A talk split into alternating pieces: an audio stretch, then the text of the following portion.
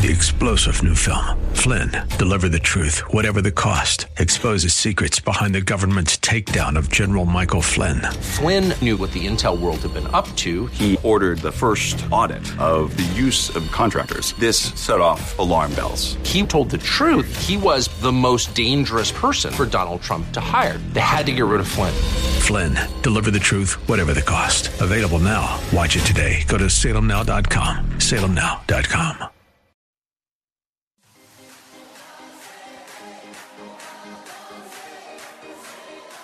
Welcome to Let Us Reason, a Christian Muslim dialogue with host Al Fadi. Let Us Reason is a unique show utilizing theology, apologetics, and evangelism to reach Muslims for Christ by comparing and contrasting Christian and Muslim doctrines. And now, your host, Al Fadi. Well, good morning, everybody. Um, uh, this is uh, um, Let Us Reason, and I'm your host, Al Fadi. Um, last week, we had a special, basically, uh, program uh, in light of the terror attack that took place uh, in Brussels, and today I want it to be also a continuation of that special reporting. And then, uh, Lord willing, starting next week, we'll resume back again our discussions related to the topic of the God of Islam and the God of the Bible. To be honest with you, all of it is relevant, but nevertheless, um, I want to just to focus more and more on what's going on. Obviously, um, uh, the issues that I raised last time uh, related to uh, the uh, ideology itself and the doctrines that are found in the pages of the Quran. Oftentimes, we uh, realize, uh, basically, as former Muslims, that there is some sort of a denial among Westerners and, and many others that the Quran itself is the main source of the teaching that is found basically uh, that is carried out, I should say, by the jihadis like ISIS. Now, I get it. I understand. I'm not here to promote any kind of hatred, of course, against Muslims. They are my people. My family is still Muslim. I'm a former Muslim, but that doesn't mean that I'm disconnected from them. But nevertheless, what I want really to uh, emphasize here, it takes a cooperation, a big effort here to resolve this problem. Part of that effort, not only just tightening security and uh, basically uh, national uh, security uh, uh, in this case at all of these countries and, and continents in Europe, in America, in Canada, but also it takes an effort on the Muslims uh, as well and the nations, uh, the governments uh, of uh, Islamic nations to cooperate as well, not only at a national security level, but also at an ideological level in terms of dealing with these teachings and maybe figuring out a way to reinterpret these teachings or to try to emphasize now if what we hear basically is uh, is true, which I grew up never believing in these things and never even taught that those commands in the Quran, something like those who believe fight in the cause of Allah, that is found in chapter 4, verse 76, uh, 76 uh, for instance.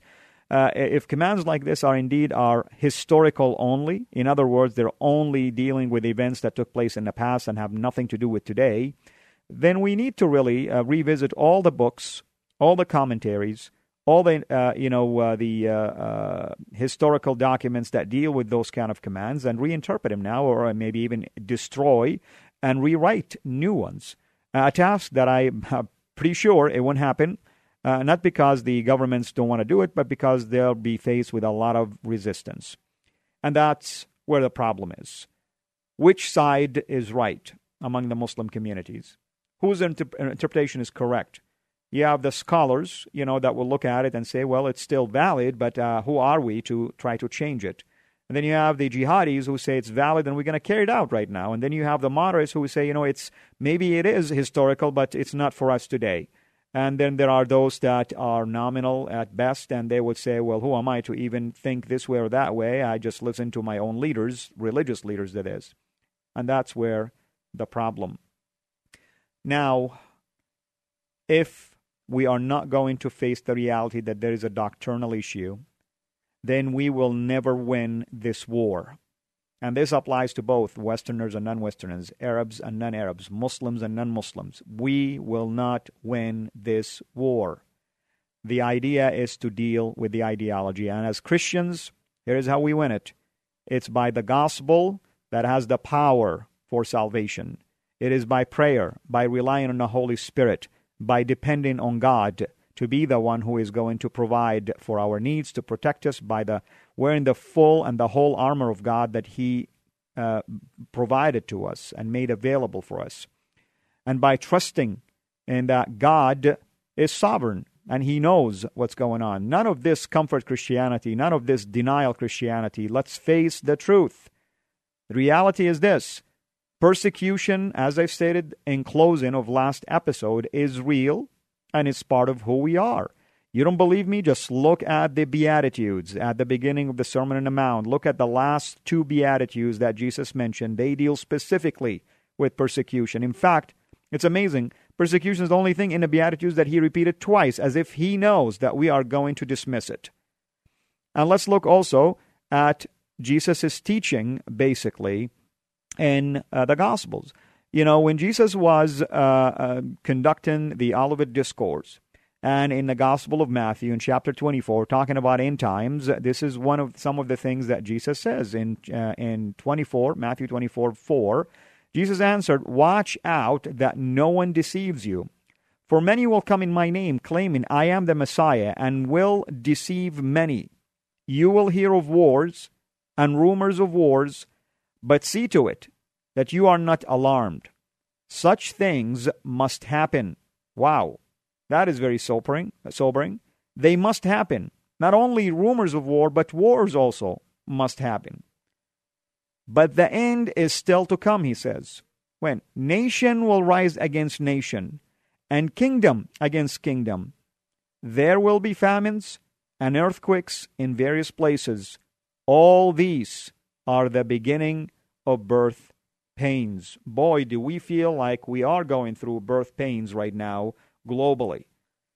And what I'm trying to say to us as believers is that let us face the reality here that there is no such thing as comfort in Christianity.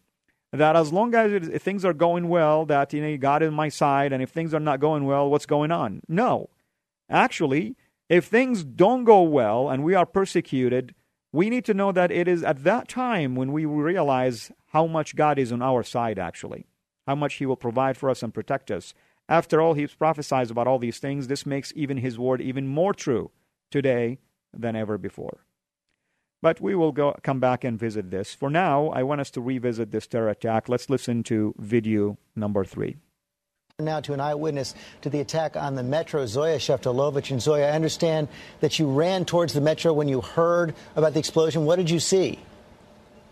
I saw uh, a scene of uh, probably around about a dozen to 15 people who had been carried out of the metro and who were lying outside uh, the metro entrance on Rue de la Loi, which is the main street that cuts through Brussels in the European quarter. Um, the actual station itself, Maelbeek, it's just a few hundred meters from the main scene of EU activity, the European Commission and the European Council. It's around about 200 meters away from my office. So I was already basically there when I heard that there had been attacks at Maelbeek, and I was running towards it to see what was going on and a scene of chaos, and you were able to see the, the, the wounded and casualties being taken out. Tell us more about this neighborhood. What is around uh, this neighborhood? Around Maelbeek, um, it's really just the heart of the European quarter. The European Commission and Council are nearby, very close, within a few hundred meters. Uh, it's up from the Schuman metro station, which is the main metro station for the European quarter. It's also very close to the European Parliament. Uh, it's probably around about a five to seven minute walk to the European Parliament.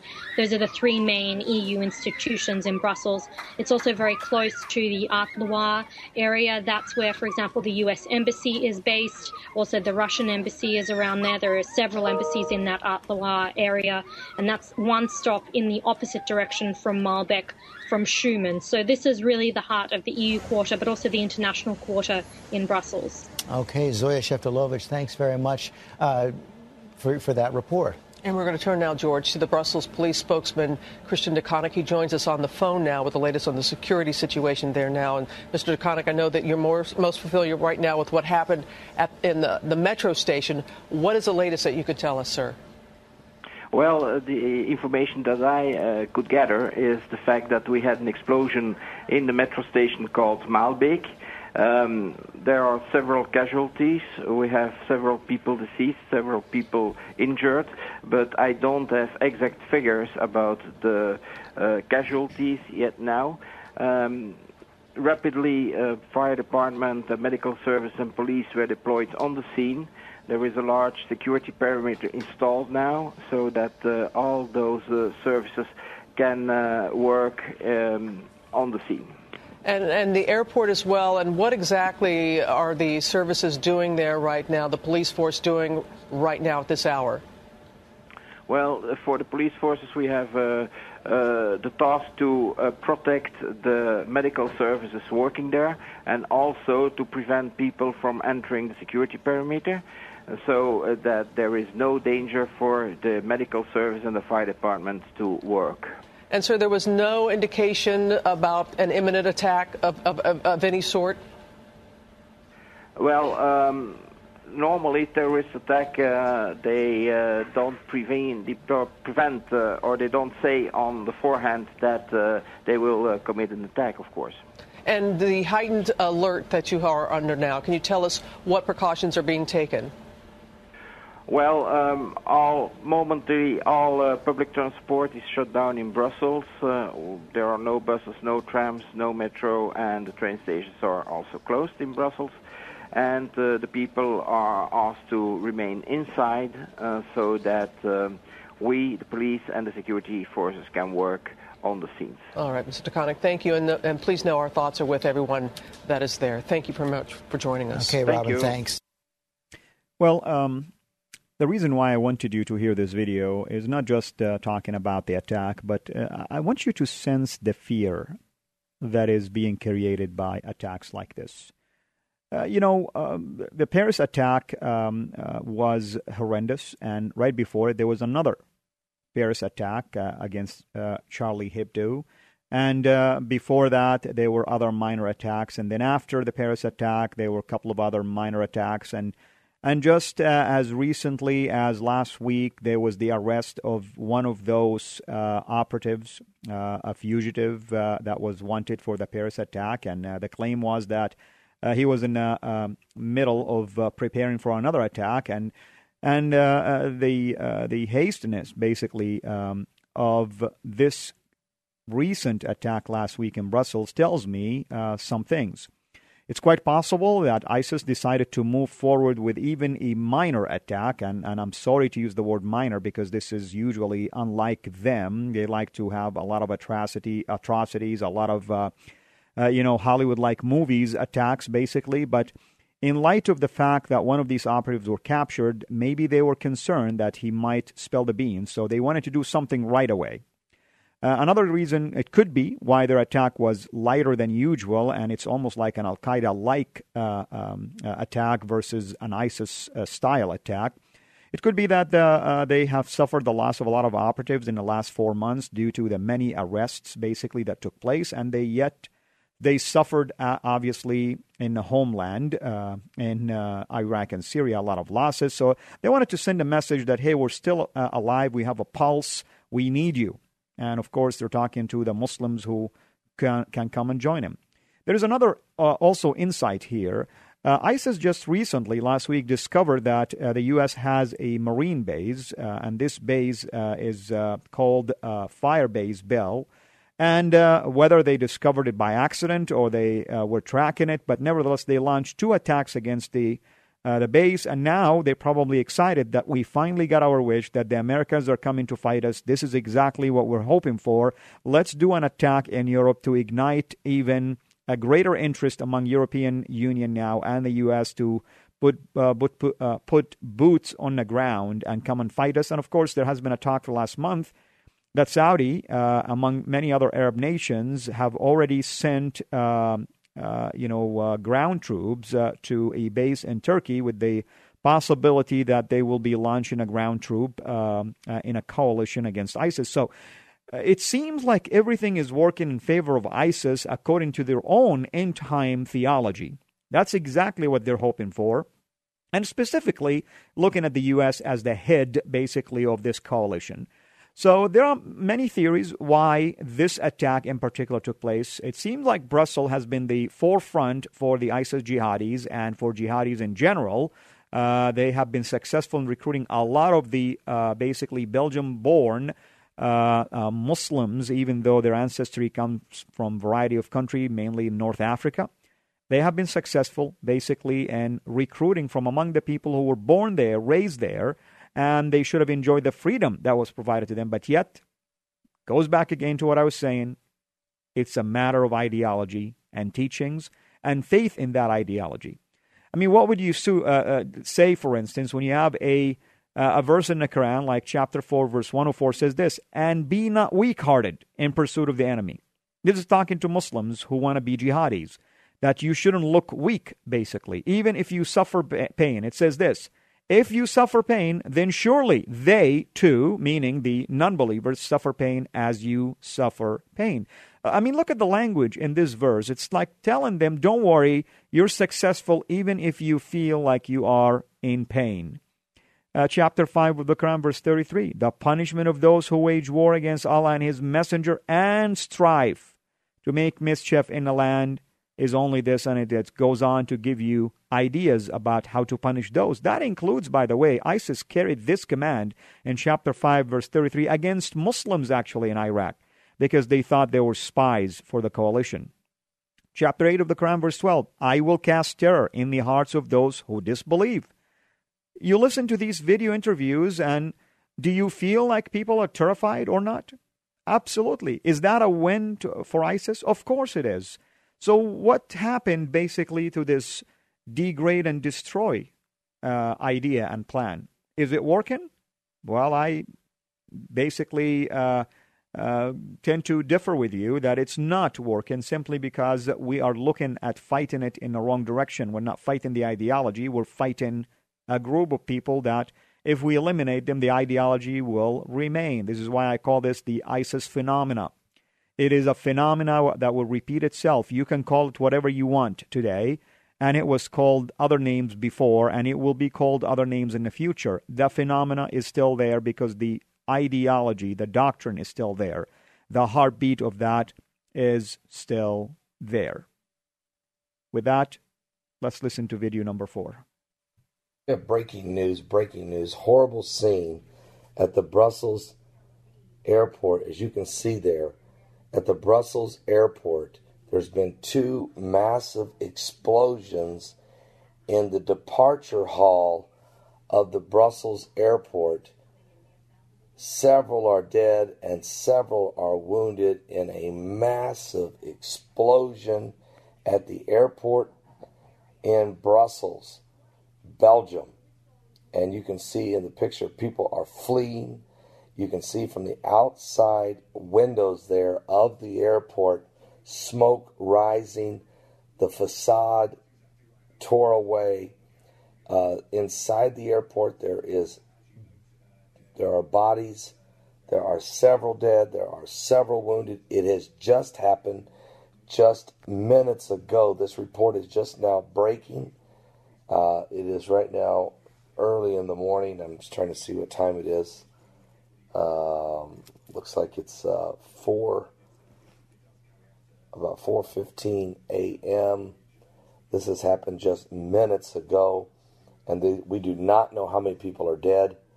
We do not know how many people are wounded. M- MSNBC is reporting at least one confirmed dead, but uh, they are also reporting several dead, several wounded. I'm getting reports also from BBC and from other European uh, news agencies that are saying that several are dead and several are wounded. And those casualty numbers are going to be very fluid. We know that there's been heightened, very concerned of a major uh, attack, a major terrorist attack. And of course, uh, you know, when you have open borders like the Europeans have in the uh, in the euro zone area, and this is partly why you've been hearing that things have to be tightened down, why there has to be closed borders that you can't protect your country, especially with as much as many radical Islamic uh, uh, Muslim radicals, Muslim radicals, uh, and we don't know if they've caused this. We don't know who caused this at all. I'm not.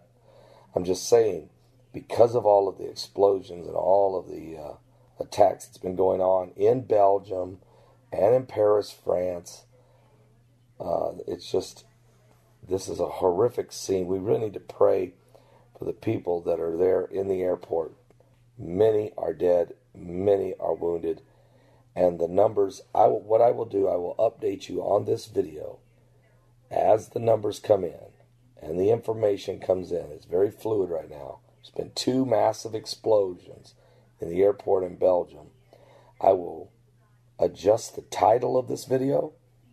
I will make changes to the description in this video. I cannot change the content of the video, but at least I'll do my best to keep you up to speed. B, please pray for the people in Brussels, Belgium, as it's a horrific scene, a very horrific scene. Pray for the victims' families, pray for the injured, and pray for the nation of Belgium that is under terrorist assault, just like Paris, France. We have to secure the borders. I understand that there, there's the, the Euro, the Euro uh, European Union is now deciding they're going to have to just go to regular passport systems like any other nation would because they can't control the migrant situation. They just can't control the situation now. It's terrorism has gotten to this point. So be in prayer. Thousands and thousands of people are now out on the uh, runways getting away from the explosions. And here's the thing you got to worry about that that second there's already been two explosions. So you got to worry about whenever the first responders coming in. You got to w- worry about another wave. And a lot of times that's the MO of these terrorists. We're in prayer. We'll let you know more as soon as we can. God bless. Well, prayer is all we can do. In fact, in Matthew chapter 24, when the Lord was talking about signs of end times, here is what the Lord Himself says in verse 20 Pray that your flight will not take place in winter or on the Sabbath. In other words, pray that it doesn't happen in the wrong time when is least expected. And in verse 21, for then there will be a great distress, unequaled. Notice, unequaled, unprecedented from the beginning of the world until now and never to be equaled again. This is our Lord telling us this. Who are we to try to deny that we are living in a dark world, an evil world, and the only shining light is the gospel? Because in this passage, this is what the Lord told us in verse 14, a powerful verse reminding us that we have a responsibility as the church. This is what he told us. And this gospel of the kingdom will be preached in the whole world as a testimony to all nations. And then the end will come. It really breaks my heart when I hear that the church is excited about movements and things that are happening in the Middle East because they feel this is the second coming of Christ. I'm sorry to tell you that we have not seen anything yet this is what I want to leave you with. I'm approaching the end, uh, basically, of this episode. Uh, sorry to have a sobering message for all of us, but we ought to really realize as believers that we have a responsibility, and our responsibility is to share the gospel and not be ashamed of it, and realize that even if we get persecuted, as the Lord says in verse 9, Matthew 24, then you will be handed over to be persecuted and put to death, and you will be hated by all nations because of me. Until we realize this, we will not really grasp the importance of this message that is the light for all nations. My prayer, not only to the people of Brussels, not only to the people, people of France, not only to the people of the U.S., not only to the West, but also to my Muslim people who need the peace of Christ, that only His peace that gives, not like the world gives, Only His peace is the peace that surpasses understanding, but you ought to follow Him as your Lord and Savior. Until we meet next week, may the Lord bless you richly.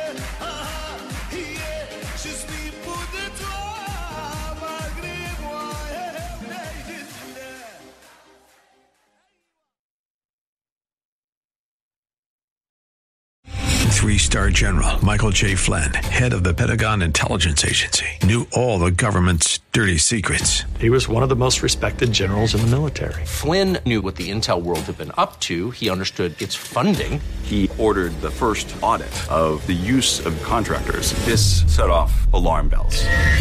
The explosive new documentary, Flynn, Deliver the Truth, Whatever the Cost, uncovers the facts behind this scandal. Flynn told the truth. He was the most dangerous person for Donald Trump to hire. I find out the worst enemy that I'm going to face in my life is right here in America. They took my assessment and they wanted me to change it. And I was like, I'm not changing it. They had to get rid of Flynn with in depth interviews, archival footage, and never before seen personal records of the man behind the headlines. I just felt like I was drowning. Flynn, deliver the truth, whatever the cost. Available now. Watch it today. Go to salemnow.com. Salemnow.com.